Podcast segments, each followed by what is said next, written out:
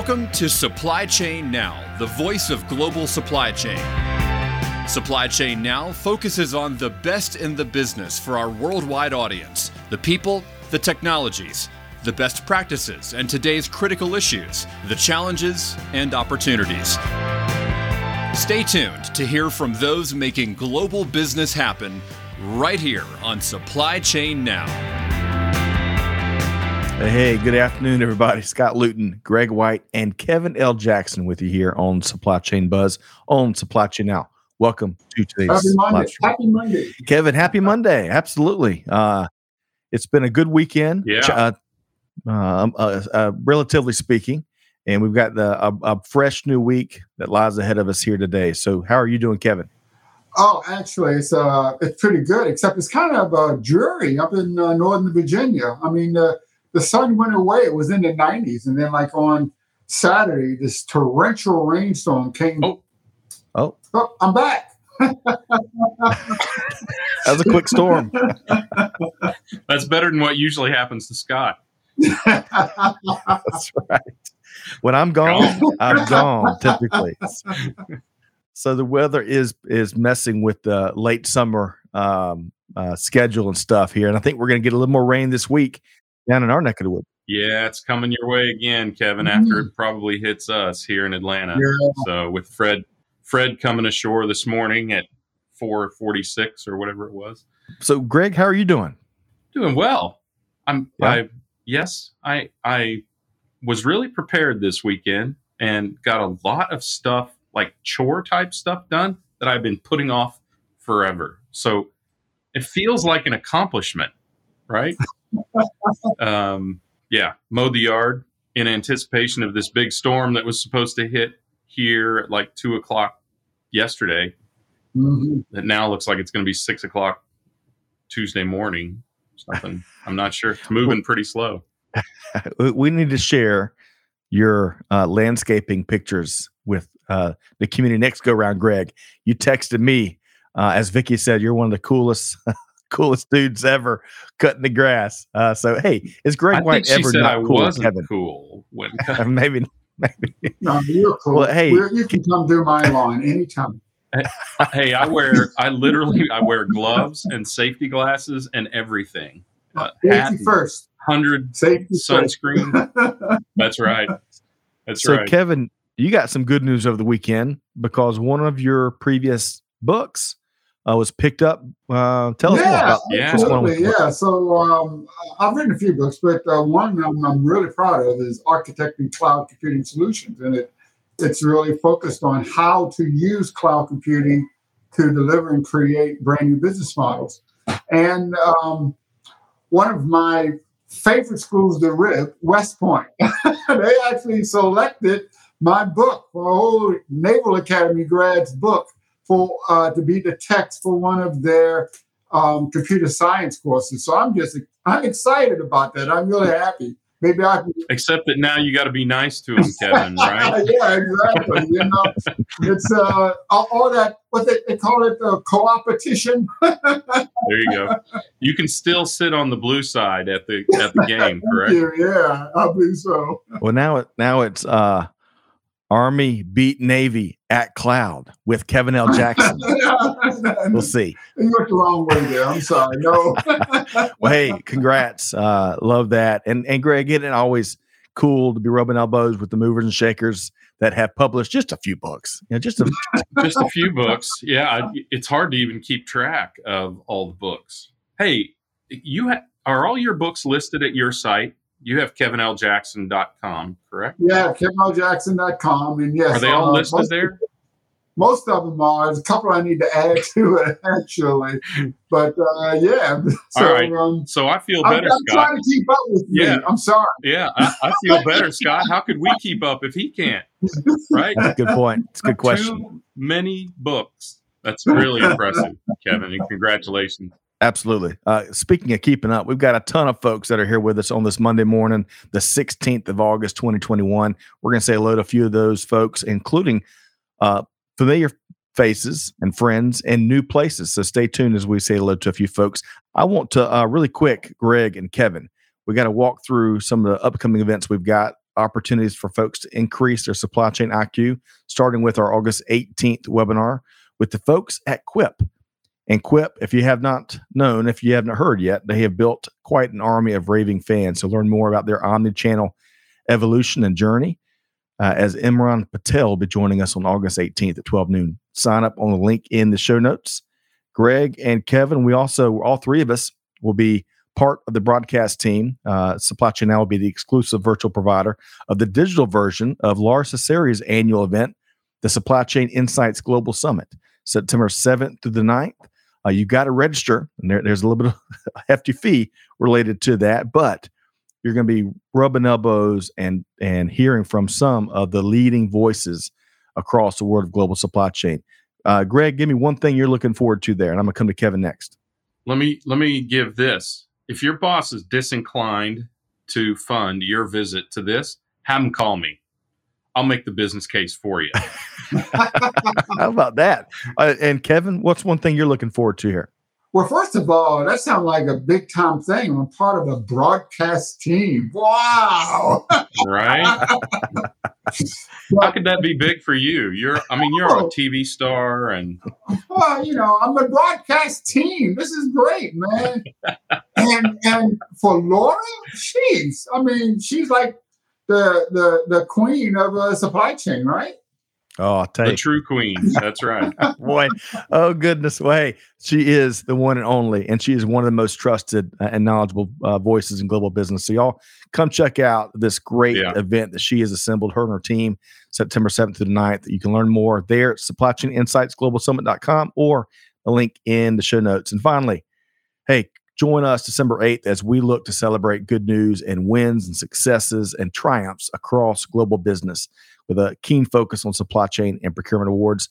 Hey, uh, for this year's event, our charitable partner is Hope for Justice, which is on a noble mission to go out and eradicate uh, slavery wherever it, it exists. So join us there. All nomination fees are getting donated to Hope for Justice, and we'd love to be have you be part of this celebration of all good things across global business. Supply Chain Procurement Awards.com.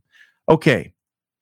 So Kevin and Greg, we have got so much going on here today. We, we, we've snapped up three or or four things that that should be on folks' radar, uh, and I think we need to before we get into news, we got to say hello to some folks, right? Gosh, what was I thinking, There's a lot of people online here, it looks like. So Yeah, well, I'm.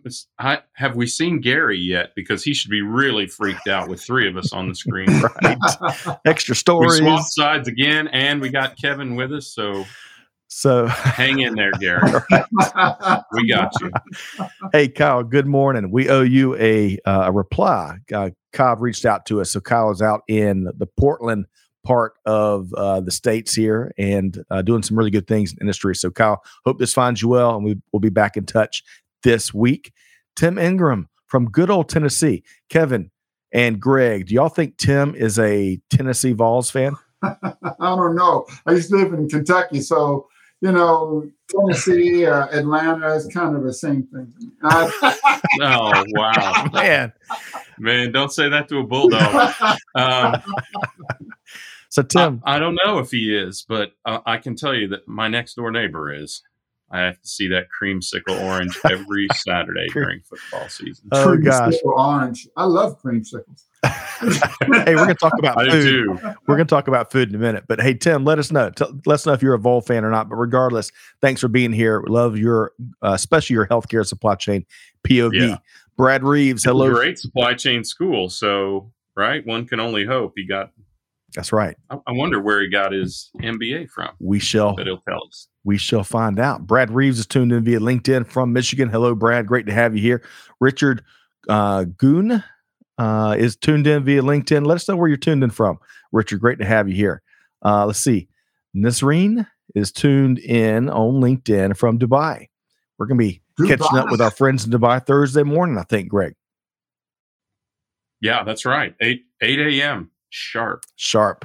I Uh, tell you, that you'll be the sure. place I was. Uh, have you? If you go to Dubai, you go to the Burj, and you get in that that um, elevator that goes to the top. Woo! Talk about scared. You're outside watching the world go away, like in a rocket Oh. ship. the, the tallest building in the world is is Right. Yeah. amongst the many innovations uh, in Dubai. So, and and greetings to Kim Winter if you're tuned in somewhere uh, out where you are, Cam. Look forward to reconnecting. T Squared is back with us from Baltimore, holding down the fort on YouTube. Hey, Kevin, that's in, up in your neck of the woods, right? Yeah, I was just up in Baltimore um, last week. I'm uh, I'm sorry, but it was, it was it's another show I'm doing, uh, a, a docu series, Fun Black Tech, and it's about uh, venture capitalism and uh, black entrepreneurs.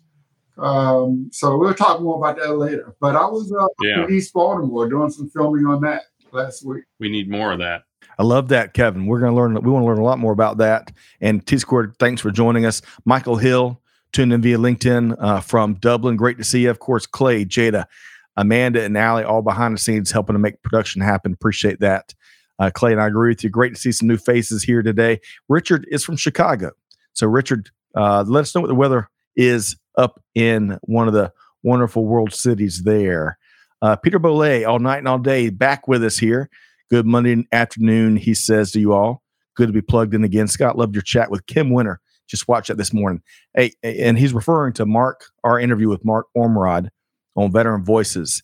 And just a little snippet that won't do it justice, but y'all check out. Mark's got a incredible story. He basically died um, on the battlefield and was uh, resuscitated with a, a with a cutting edge medical procedure and he's got a fascinating story, one of resilience and and and give forward uh, in a very meaningful way. It- it's inspirational to see what he's up to now. So, Peter, I appreciate that.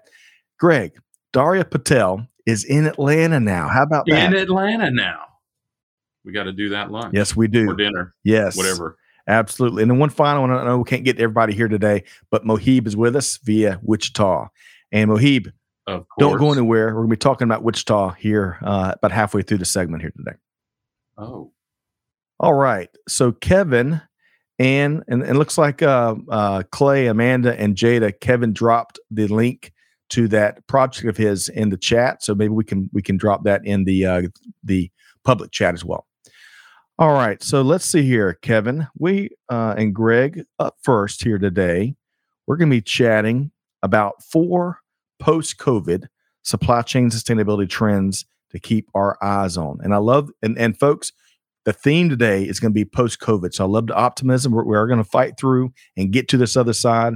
Where there's some good news there if you go looking for it. But Kevin, let's tell us tell us more about these four things that we should be uh, including on our radar here. Well, you know, a lot of people, when you think about COVID, you know, bad times, locked up, you know, masks, you know, can't travel. But as a society, we really learned a lot uh, about ourselves uh, through this ordeal that we've that we've gone through together. Um, and one of the things uh, in business is that we've really learned about the importance of supply chain transparency, climate risk, the uh, uh, justice, equality, diversity, and inclusion, and the importance of uh, greenhouse gas reductions. hmm Um, be- because, like supply chain transparency, right? Nobody talked about supply chain until COVID, and now and everyone has a clear understanding of the importance of supply chain and uh, climate risk and resilience, the the impacts that we are experiencing uh, from the pandemic are very similar to what we will experience with uh, climate change and the need to be resilient. And the, the importance of, of diversity inclusion i mean diverse and sustainable business practices promote innovation through new products services and solutions. And so you need diversity and inclusion in order to deal with all of these dramatic changes that we are we are seeing. And and now that people really believe that we're going to go through this change, companies need to understand not just their tier one suppliers, but tier two, tier three, and trying to understand how these changes will affect their two tier two and tier three suppliers. So some of the big boys are now demanding more information about how tier two and tier three suppliers are dealing with climate change. Mm-hmm, so right. this really creates a challenge for organizations uh, because they have to think about reducing their impact on supply chains. Mm. A lot, a lot of good stuff there, Kevin.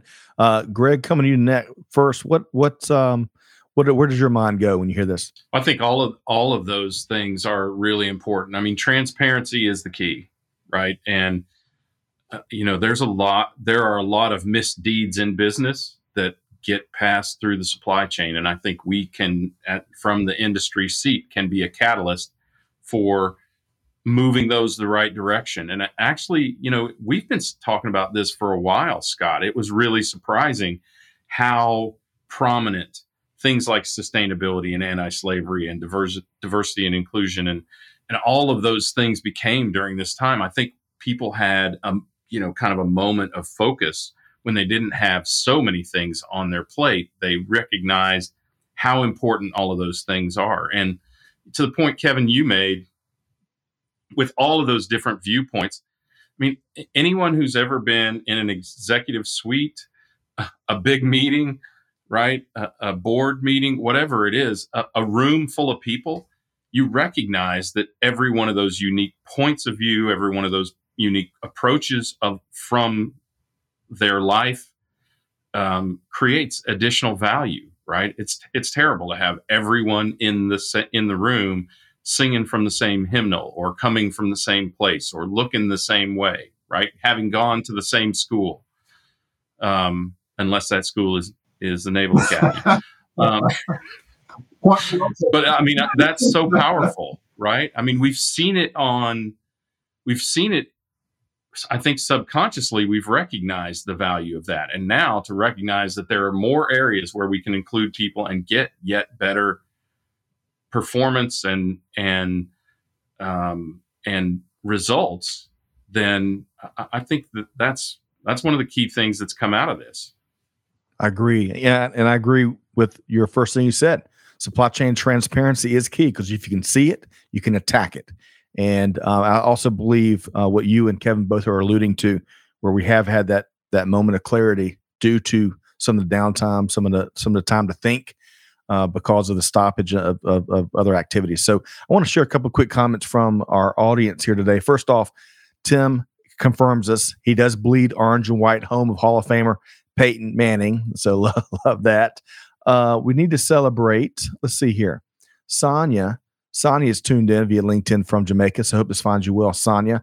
Uh, Richard makes a couple great points. Without trucking safety and supply chain planning, nothing moves. Reducing the carbon footprint is extremely important for today and tomorrow. Agreed.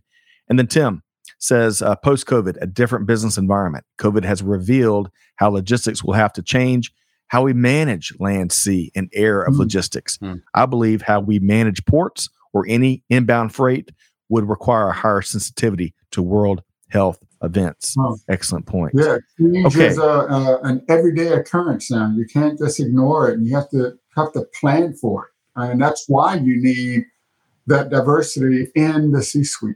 Yeah, agreed. And Richard agrees with you as well. Agreed. Diversity input is key to inclusion and success. Typically, okay. So we're starting with a bang. That was that that article, and that was that came to us via our friends at CSR Wire. Uh, I love, hey, we all love our, our lists, right? Top three lists, top four lists. Yeah. Helps you navigate some big, meaty topics. So that's a good one, Kevin. Let's see, where are we going? Let me get my clicker here because up next, we're going to be talking about what digital transformation might look like past, uh, past in a post COVID world. so, Kevin, elaborate there. All right. So, um, a, uh, CIO put it this way they said that CIOs are doing everything from before. They are just doing it 25% faster and they're doing it from home, right? Mm-hmm. If you had a digital transformation strategy before COVID, you would have built an organizational culture that reacted faster to changes in markets, products, customer experience, and employee experience. In this case, you would have evolved relatively smoothly. But if you lacked such a digital experience, this means you're scrambling faster today to just try to get there. So, so most businesses really need to have a top-down review of the markets that they are targeting, what their customer needs are, the product, the service offerings, and the, the impacts of technology and data. Because you, that's what surviving in a post-COVID world means. Okay, you have to start with your customers and then consider your supply chain. How do you get those products and services through that supply chain to your customers? Uh, and, and, and part of that supply chain is your employees, right? This hybrid work environment will create a brand new digital divide between um, openness um, and very tight and closed uh, organizations, the traditional way of doing businesses. So, so digital transformation really means embracing openness and leveraging the technology uh, so that you can actually operate in this post-COVID hybrid world. Yeah, I love that. Now, um, coming to you next, Greg, because you and Kevin both have been uh, really thought leaders in, in, digital transformation initiatives before it was called and coined that phrase that we hear everywhere. So, Greg, what's what's some of the things you're thinking about? Uh, it makes me think of something we've been saying for a while, which is if you if you built your house on sand and somehow survived, right, this flood, don't be foolish enough to to do it again, right? Build it on stone and mm-hmm.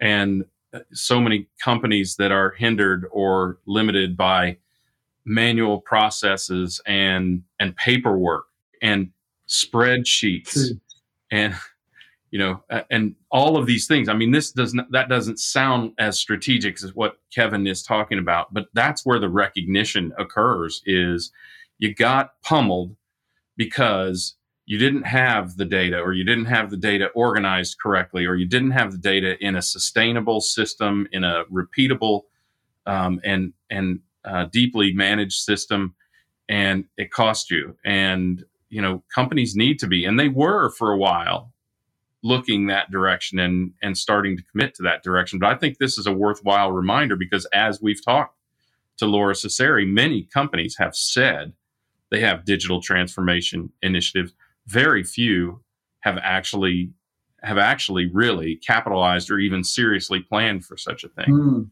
Right. Right. And to date, it has been the realm of the largest companies, as our friend Luke Smaul loves to tell us. From you know when he was at GE, they had a huge digital transformation initiative, and that's what he does as well. And, and it is still the biggest of of the industrial complex that um, that attack this problem, but it's a problem that is practically attacked, practical to attack, as a even smaller mid-sized business. Probably even more important than it is for for the large businesses because they've got a bigger buffer if they are if they're inefficient. Mm. Yeah, and Luke Smaul is a great uh, person to follow, by the way, on social. We'll see if we can't drop his LinkedIn profile in the comments. Uh, but Greg, our church just sang that hymn a couple weeks ago. All other ground is sinking sand. and it reminds me of that hymn every time you bring that up, Greg. Um, okay. So I, I want to also add, let's see here. I got a couple quick comments. Uh, one from Richard. We were talking about lists a moment ago. He uses a task list daily, washing hands at the top of the list. How about that? He also uh, echoes some of what you both said, and especially Kevin. You got to put put those people first. Mm. Uh, Sonia says global warming has impacted logistics everywhere. COVID has caused the cost of moving products uh, from country to country and, and, probably increase the cost of moving products. Increase yeah. the cost, yeah. Um, okay. So, Kevin, a final thought as we're talking about uh, digital transformation in a post COVID environment uh, via really focus kind of on an article we found on CMS Wire. Any final thoughts there before we move to the next more fun topic? Um, I'm sorry about the uh, digital. trans. yeah, any final thought on digital transformation, kind of in that post-COVID landscape before we move forward? Well, really, as, as we've been talking about a lot, post-COVID is just a point of time, right?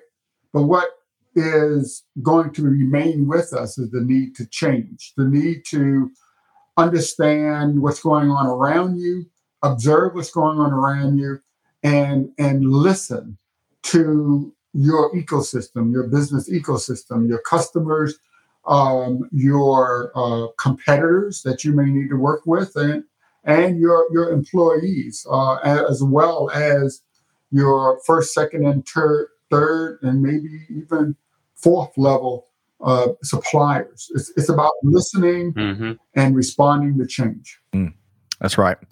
Okay, so moving right along. Now we're gonna um we're gonna be talking about the uh, digital restaurant transformation here momentarily, but we're gonna have a quick little sidebar because Greg and Kevin, few things bring people together as much as food and music. Now we'll save the music for a latter discussion, although um, we had we, we saw some interesting uh, documentaries. Speaking of music over the weekend, we'll save that for the next show.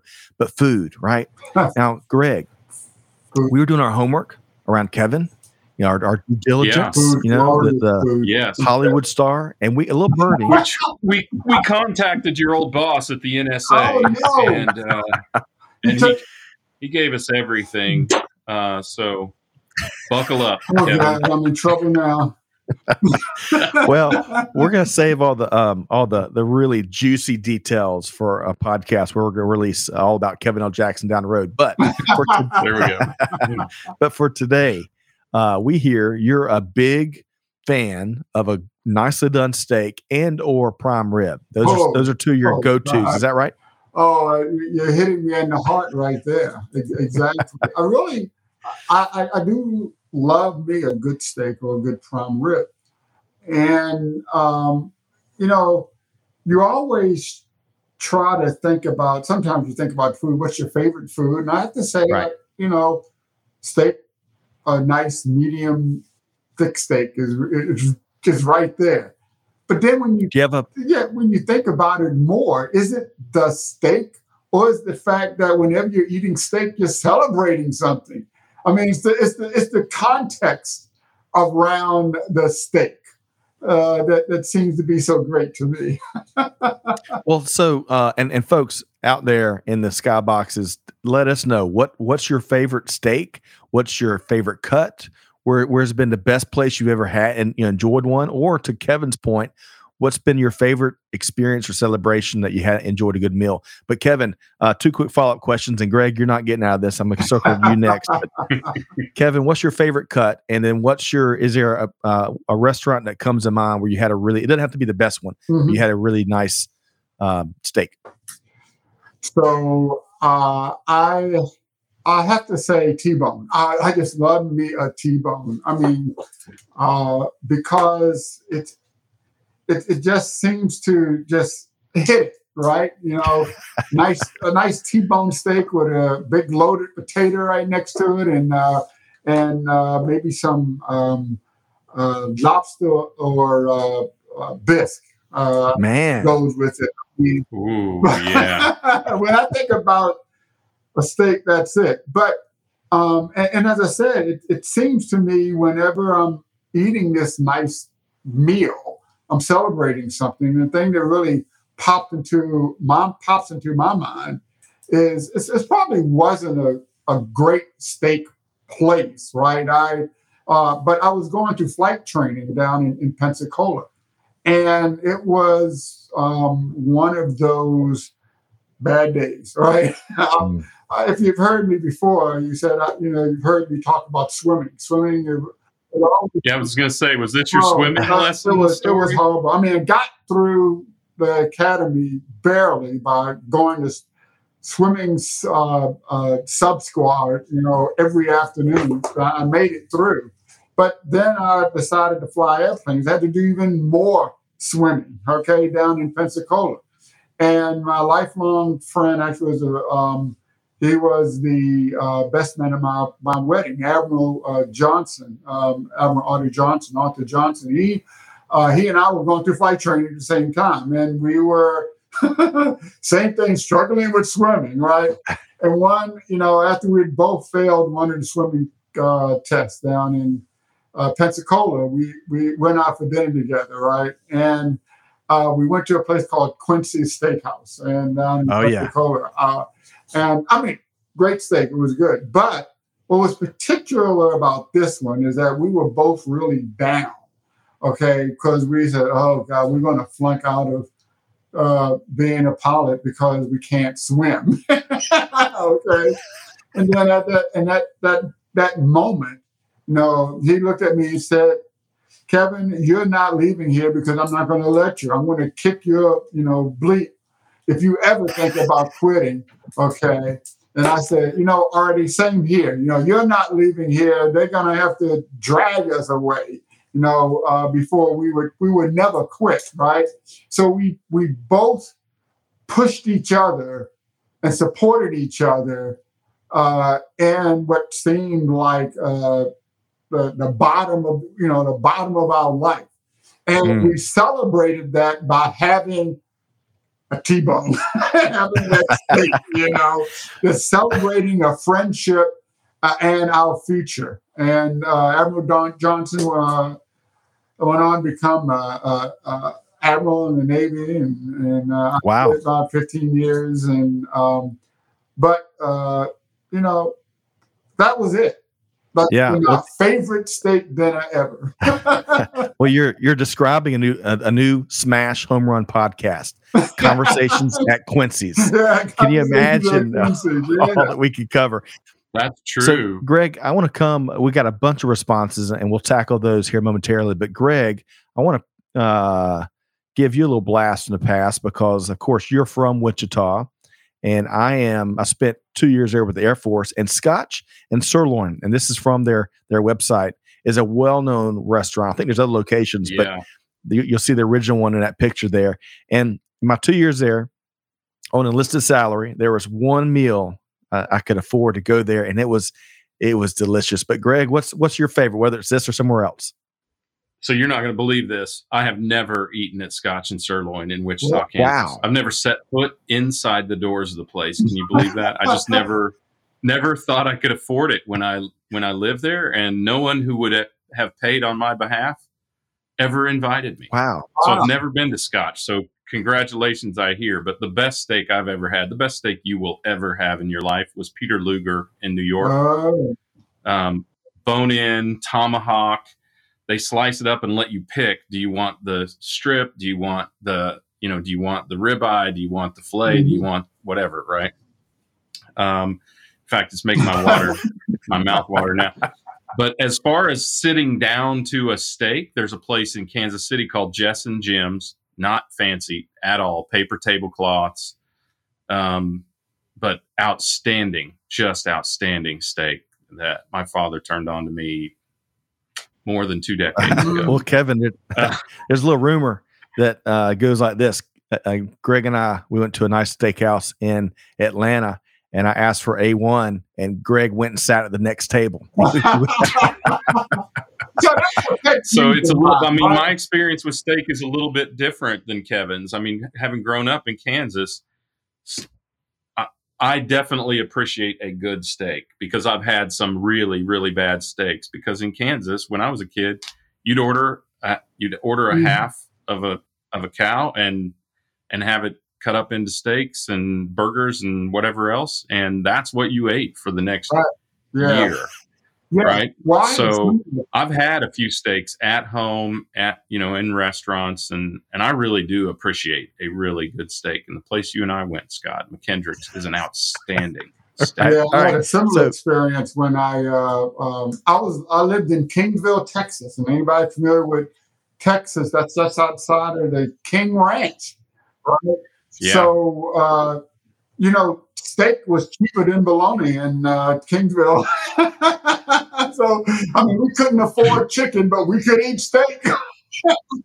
yeah, they do that on yeah, purpose. A- absolutely. But uh, you were talking about A1. You never put sauce on a, uh, a good steak. But I do have a I, I do have a pet peeve like that. You know, if I if I do have to put sauce on a steak, Heinz 57. It's not A1. Oh, right? wow. Okay.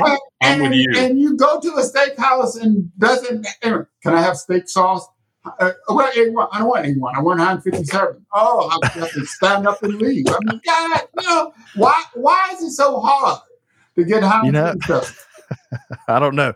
You know, uh, I, I became addicted to A1 as a kid, and I could just about drink it in a cup with some ice cubes. But uh, I can appreciate a good steak. I like I like a nice red, a nice stiff, uh, strong red wine uh, cab with a steak, especially a really nice Oh one. yeah. But- Shiraz. all right, so I digress. I like Shiraz as well. That's, Kevin, that's a great call too. Uh, we got a bunch of responses. I'm going to share a couple of these here, and I'm going to try. I'm going to try to shoot through these uh, quick because we got so many of them. Richard is a big New York Strip fan. Uh, Andrea, uh, Picanha. Picanha uh, down in Mexico is the place to go. Mm. Uh, Rhonda and hello, hello, Dr. Rhonda says food is a beautiful social experience. I love that. Uh, Mhm. Tim T Boney says Big Tex in Amarillo, Texas is a place to go. Azalea, hello, Azalea, great to have you here. Says we have so many cultural connections to foods that allow us to commune. Yeah. I love trying other foods from different places. I'm with you. Yeah. Chris says Chandler's in Boise, Idaho. That's a new one for me. Uh, hello, We'll have to ask uh, Mike. Mike. Uh, oh my gosh, how did I forget his name? Mike from Gartner. Oh, Griswold. From Gartner. Ooh. Griswold. Thank you. I was trying. I was thinking Kilgore. I don't know why I was thinking Kilgore. um, for old Fred Tolbert, who is Greg, Oh yeah. the yes, he is the he is the Doc Holliday of supply yes chain. aged I'm your hook there, aged ribeye at Hall's Chop House in Charleston. and he ain't lying either. That is an outstanding You know, you know what? A, Yeah. a team, please keep this list. We got to go through this. We're going to have Yes, to we- have a, a buzz at each one of these steakhouses. I'm with you. I am with you. Let's see here. Uh, S- Mohib says Scotch and sirloin is the best. The taste in, is still in my mouth 20 years later. Fries, fries are better. oh, oh, fries are better than McDonald's. Uh, oh, he threw down the Fries ghost. sure did. McDonald's. Hmm. Catherine is with us here. Catherine, hope this finds you well. She says Oh, she's probably been there. Yeah, you're talking Jess and Jim's. Got her really hungry. Azalea, I'm sure she can verify. Not fancy. right? Uh, Heinz 57, All right, Azalea. Is there a 157 person? All right. Uh, Nerfad says, "I love my steaks like I love like like I like my Nice, supply Buzz, chain now. ooh. Buzz Mondays in the early afternoon to start off my week. How about that? I'm Scott. We got to end this episode. I'm starving now. I am too. Uh, I'm going straight to McKendrick. and then final one more here. Uh, Kyle says Amarillo tried to eat the big steak at the Big Texan, Oh, yeah. couldn't get the sides finished. He's been going there since 1986. That's pretty cool. Okay, sorry I couldn't get all those there. Uh, well, I better I better make Amanda happy. I'll get in trouble if I skip over this. She says I don't miss my time in the Midwest much, but a prime rib from Misty's in Lincoln, Nebraska would hit the spot right now. One of the best places to go to experience a Friday night prior to a Huskers game. How about that? now that is an experience right there. All right. a Friday night prior to Nebraska game. Yes, that's right. Um, all right, so a ton of other comments there. Food, food is one of those things. It just elicits, you know, everyone, everyone has these these experiences, and and it's something uh, always a, a great topic to compare notes on. But I'm hoping that somebody in Wichita heard me say that I have never been to Scotch Yeah. in so long. Did anybody say no that Greg has never been to Scott? We- we Yeah. to- Just in case. so I promise you, we've got more studious topics to talk through. We we wanted to do a little little food departure there, but Kevin, we're talking about this digital restaurant transformation and how it's not just all about delivery. Hey, So let's get back on the straight and narrow. Tell us more, Kevin. We're not leaving food. Yeah. I, I appreciate that. But anyway, but yeah, so let's put food and digital transformation together. My two favorite topics. so, um, I'm with you. so, so as we've gone through COVID and we can't go out to the restaurant, we've all shifted to uh, delivery to get your food uh, delivered, and you know, touchless and you know all that. Um, you may you know that a lot of the restaurants had to do a major transition to digital, okay, so that they could support remote ordering, delivery, and, and, and all that. And um, so when you look at digital restaurant transformation, um, takeout has to be part of it. And and yes, 10% mm-hmm. is is takeout. But there is another big transition that you may not have noticed. And I I actually saw it once I started traveling again. I've been on two trips so far. And when you go through the airports, uh, all of the restaurants have tablets sitting on them. And you don't go, you don't wait for uh, wait staff to come and ask you, what would you like with the little pattern anymore. You, you sit down in front of them, you scan your boarding pass, and then they know who, the, who you are, what flight you're working, waiting for. And then the menu comes up and, and, and you pick. And if anything changes on your flight, it comes up on the screen or your flight's been delayed, which I always get. Um, but, but you order, you order right there and then the wait staff just come. The first time you see a person is when they're delivering you your drink, and then then they deliver your food.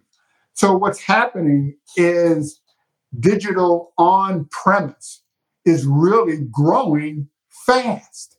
All right, um, and the the other thing when you're thinking about digital on premise, you think about just kiosk ordering. Like you go to the Donald's your big screen and you order stuff and then they, they deliver it. Okay, that that's that's cool. But QR code ordering um, is really taking off. All right, guests stand from the table. They use the uh, same front end experience of the web app or uh, mobile platforms to place yep. your order, to reorder, and to pay, and then and, and to pay when, when, when you're finished. Um, and uh, the servers, wait staff, you know, come and bring food out. Um, and it, it's really great. It's easy. It, you, um, uh, I actually love it. Uh, so digital restaurant transformation in uh, on premise is getting bigger than digitalization for takeout. Yep. So, uh, Greg, which of that resonates with you. I, you know, I think the several times that the man and I have had a chance to go out and have a uh, have a date night without the kids, it has been ordering you know straight off the phone, uh, which has been neat to see. But Greg, what's your take here? I can't believe it didn't happen before. I mean, even just even not even just the advancements that Kevin's talking about, but just not a physical menu, yeah. right? That you scan, scan the Q, QR code, the menus on your your mobile device, and and there you are. That is, um, first of all, it's efficient for the restaurants and probably something that should have happened ages ago. Uh, and but I, have also experienced Kevin what you did as well in the mm-hmm. airport, and and strangely, that has been a long time coming in the states because I experienced that almost a decade overseas. ago in yeah. Europe, right? Yeah, overseas in Europe and and in Asia, yeah. both. You're right, and um, you know, I think it's just sort of tradition that held us there. And what is it you say, Scott, about tradition? Peer pressure from dead people. Right. Um, I just stole that from Twitter. I, um, so. um, you know, I didn't like that at first when you said it, but I really get it now. Um, um, so, uh, uh, you know, I think that it's it's good and it's really efficient and it's especially now guys absolutely necessary because people are staying away from work in droves and particularly in the restaurant industry though i have seen some reports that the tide is starting to turn. Um, but i have a very good friend who runs a restaurant my next door neighbor and another very good friend who both run restaurants and they are struggling right now. And any efficiency that they can get is hugely beneficial to them and absolutely necessary if they're going to be open with other human beings in the restaurant, mm. which has been the case since May of 2020 mm. here in Georgia. Um, and now restaurants are are at they would be at full capacity if they had enough staff to yeah. to be able to serve everyone. Right. Right. Yeah. This reduces so, the the staffing requirements actually improves the service quality in uh, on premise, but it gives you a digital link to your supply chain, right? Helps your service and it helps you interact with your suppliers much right. Mhm. Well, so speaking a, a couple of quick points here. First off, folks, um, tip your tip your servers and wait staff a little extra. I'll tell you, they are they are um, heroes in my book. What they're fighting through, and of course, especially uh, if you have ever waited tables or bartended, you know how long those days can be and how small those tips can be sometimes. So y'all take care of them. But secondly, you know, to Azalea's point, uh, as she was talking about, you know, sticky menus, IHOP, whatnot. So Waffle House, of course, is one of our favorites here. I can order without a menu, right? Patty melt plate on wheat, hold the mayo, extra pickles, and double hash browns. I've eaten that probably for 40 years. Um, but the last time we were in a Waffle House was uh, probably a month or two ago, maybe. I think we're coming back from from Florida, and for the first time in my entire wa- Waffle House experience, they did not have a bottle of Heinz 57, and it really stuck out for a moment Man, you know, it stuck out for a moment because Waffle House, of course, is they're a model of of supply chain during challenging challenging times and then some. And I can never recall one single instance where they are out of something. And and as I as the um, server was letting me know, the manager who was kind of on the grill at the time turned around was kind of sharing some other things they've experienced for the first time in his career with Waffle House. So really, I tell you, we're fighting through these times for sure. But food, food, and the supply chain behind it is one that we can all really love on and appreciate, right? Well, and in Waffle House, one should appreciate two things: any opportunity not to touch anything in a Waffle House, and and two, Heinz 57 for your steak because it needs.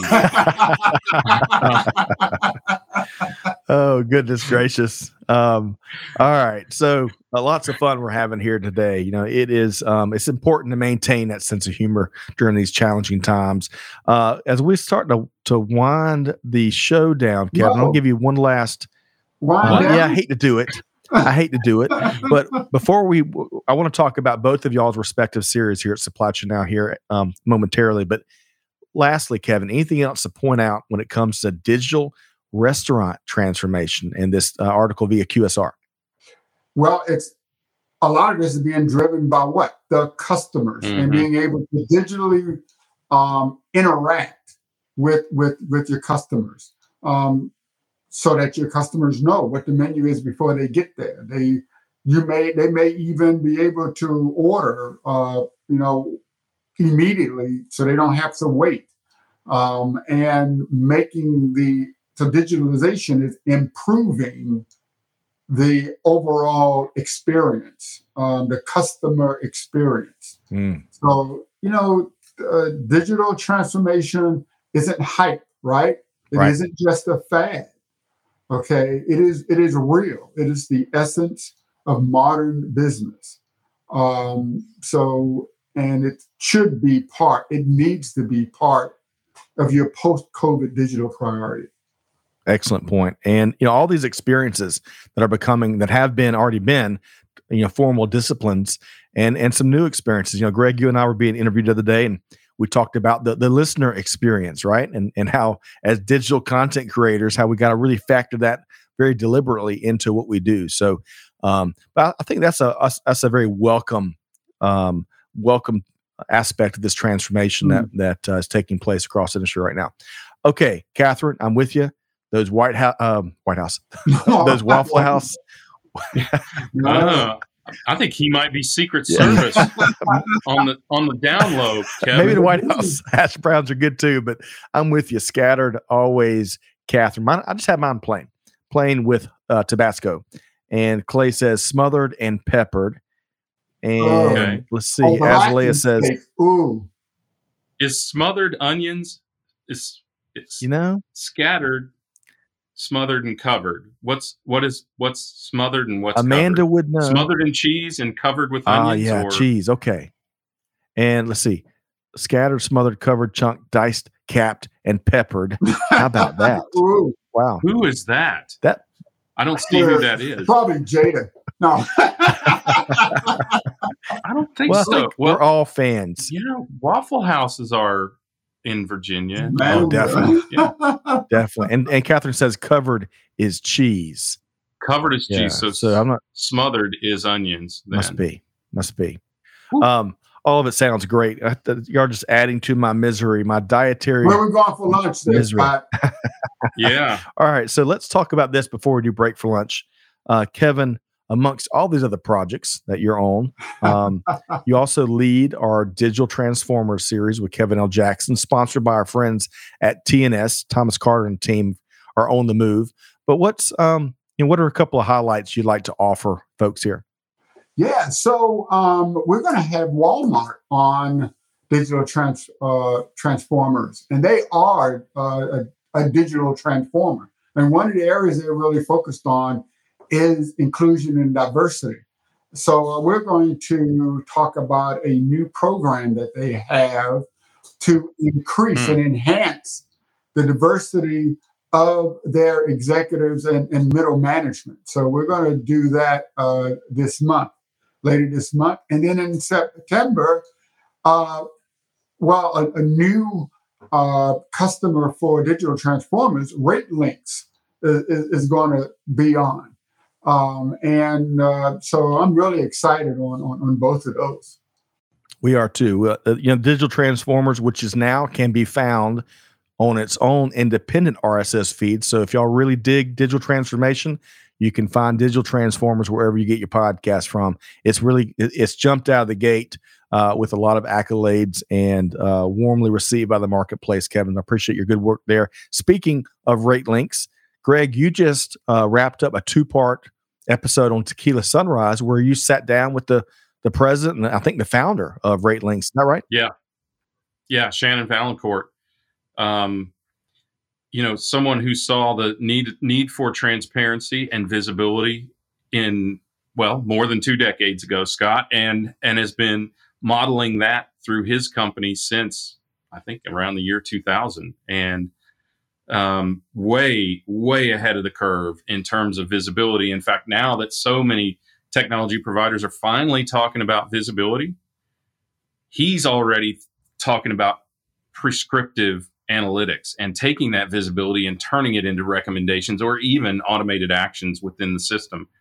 So there, there's it's incredibly you're going to love the conversation whoever you're having it with Kevin you're going to love the conversation because that culture that drive that customer focus goes through the entire team Nate Endicott and Andrew and many many more Corey um, the team at RateLinx are So it's really good hey but one more thing Scott Okay. It's Sorry. already ingrained. who, who are you talking to Kevin it's ingrained in RateLinx. But uh, Yes, it is. Yeah, Yeah. it is.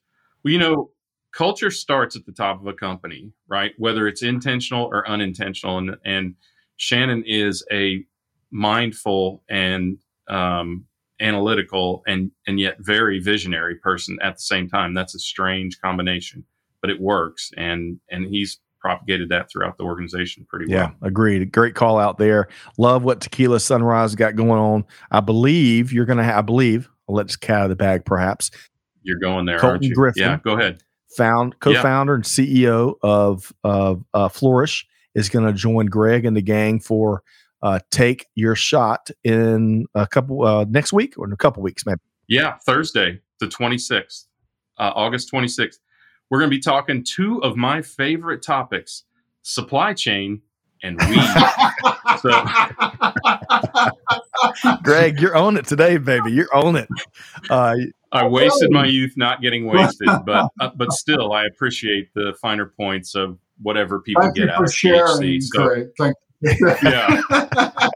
yeah. well, look, um, but but it, it is it's really good and it, and it coincides with some activity that is really relevant to the lesson that you can learn by pitching your company in three minutes to our panel of judges judges Robin Gregg, Enrique Alvarez, and Balaji Gopinath, all um, solid founders in their own right, and they will judge fairly and firmly the pitch uh, of anyone who will come on the show. And we got smart this time, Scott. Just one team pitching. that's good. No. That is good. Yeah.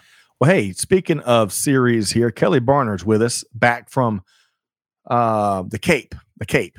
Uh, Oh, yeah. yes. That's right. Dial P for procurement. Keep. That's right. Dial P for procurement. Uh, our popular procurement focused series here at Supply Chain Now is back at us uh, 12 noon tomorrow. It's Tuesday, the 17th of August. So y'all join us for that. We've got a couple of uh, great guests there. And speaking of this week, it's another busy week here at Supply Chain Now. We just confirmed through their agents uh, the president of Women in Manufacturing, Alice. I'm, I'm kidding with her agent. Very, very, Yeah. very. It's nice when we don't have. But not kidding with the president. Right. It's nice when we don't have to go through all those wonderful professionals, you know, agents and PR uh, teams. One on one's good, but um, so we have the president of the Women in Manufacturing Organization, which is doing some really big things to power the modern age of the manufacturing industry. Allison, I might get the last name wrong, Grealis or Grielis, uh, I believe. So she's joining us this Thursday at 12 noon. And she's joined with one of our favorite manufacturing leaders, Allison Krejci Giddens, uh, president at Wintech, an aer- uh, aerospace manufacturer based here in Metro Atlanta.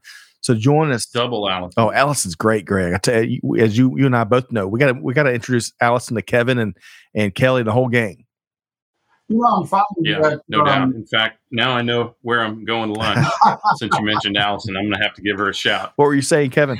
it it seems like every hour of the week is now filled with supply chain now. I mean, or, or is it supply chain chow? I, I'm. I want to eat. So we Yeah. should mention this. So you know, we love talking about food here to a person uh, with this team. And one of the things we stood up a month or so ago is a Facebook group, open group, public group called Supply Chain Chow, where we invite folks to to uh, unplug from work and emails and headaches and pressures, just to talk about food and celebrate uh, the kindred spirits therein. So all of y'all are invited to join us. We'll probably have to to to steal this this top twenty five steak uh, Oh, place yeah, that's list that we've generated and throw that on there. Yeah. need to put that on. I think we did get about 25, didn't Oh, we? no doubt. yeah. Um, all right. So let's make sure folks know how to connect with all the all with both of y'all here. I think we've already dropped the Captivate link so folks can find your respective series and subscribe. But Kevin, how folks how can they reach out to the one and only Kevin L. Jackson? So yes, I'm uh, on Twitter, Kevin underscore Jackson, or on uh, LinkedIn, um, and of course on uh, Digital Transformers. Um, so please uh, reach out, ask questions, give us your input and information, and tell us who you want to see on the show. Love that. Uh, Great idea. and Greg, I don't we don't routinely ask you, but if folks want to connect with you and get your thoughts on everything from weed and supply chain to uh, founders and st- startups, how can folks connect yeah, I do do some serious business occasionally. Uh, you know, you can um, you can reach me on LinkedIn, of course. Um, I'm gonna drop I'm gonna drop an email out there, Greg at supplychainnow.com. Uh, If you're if you are a startup, a supply chain startup specifically, um, you can reach me at kubera.vc, Greg at kubera.vc. Wonderful. And as So- as Dr. Rhonda Bumpenza Zimmerman says, what did you have for breakfast, Greg? You're on a roll today. And Richard says he rolled that one indeed. So, um, folks, really. If only people knew how ironic that is. Right? So, I'm like the most I'm like the most ironic entrepreneur in in the cannabis industry, right? well, Didn't partake as a kid. Industry on the move for sure, and especially as there Oh, become more and more medical applications that work. Uh, and Oh, many yeah. other re- you know, many other reasons. So uh, I appreciate the good work Flourish is doing. Um, one final note Yep. before we wrap here today: um, heart prayers, best wishes, you name it, go out to all the folks in Afghanistan, including the operators and the military professionals and diplomatic teams that are a part of the evacu- uh, evacuation. Um, our thoughts and prayers with you. Godspeed, and uh, we're going to get through the week, together. But one final note, folks. Uh, really appreciate you joining us here today. Thanks for all the great comments and and being such kindred spirits as as we kind of was a digital transformation and a, a food version of supply chain buzz. Uh, big thanks to my co-host Kevin L. Jackson and Greg White. Big thanks to the whole team behind the scenes: Amanda, Jada, Clay, uh, Allie, you name it. Um, most importantly, folks, do good, give forward, be the change that's needed. And on that note, we'll see you next time right here at Supply Chain. Now. Thanks for being a part of our Supply Chain Now community. Check out all of our programming at supplychainnow.com and make sure you subscribe to Supply Chain Now anywhere you listen to podcasts. And follow us on Facebook, LinkedIn, Twitter, and Instagram. See you next time on Supply Chain Now.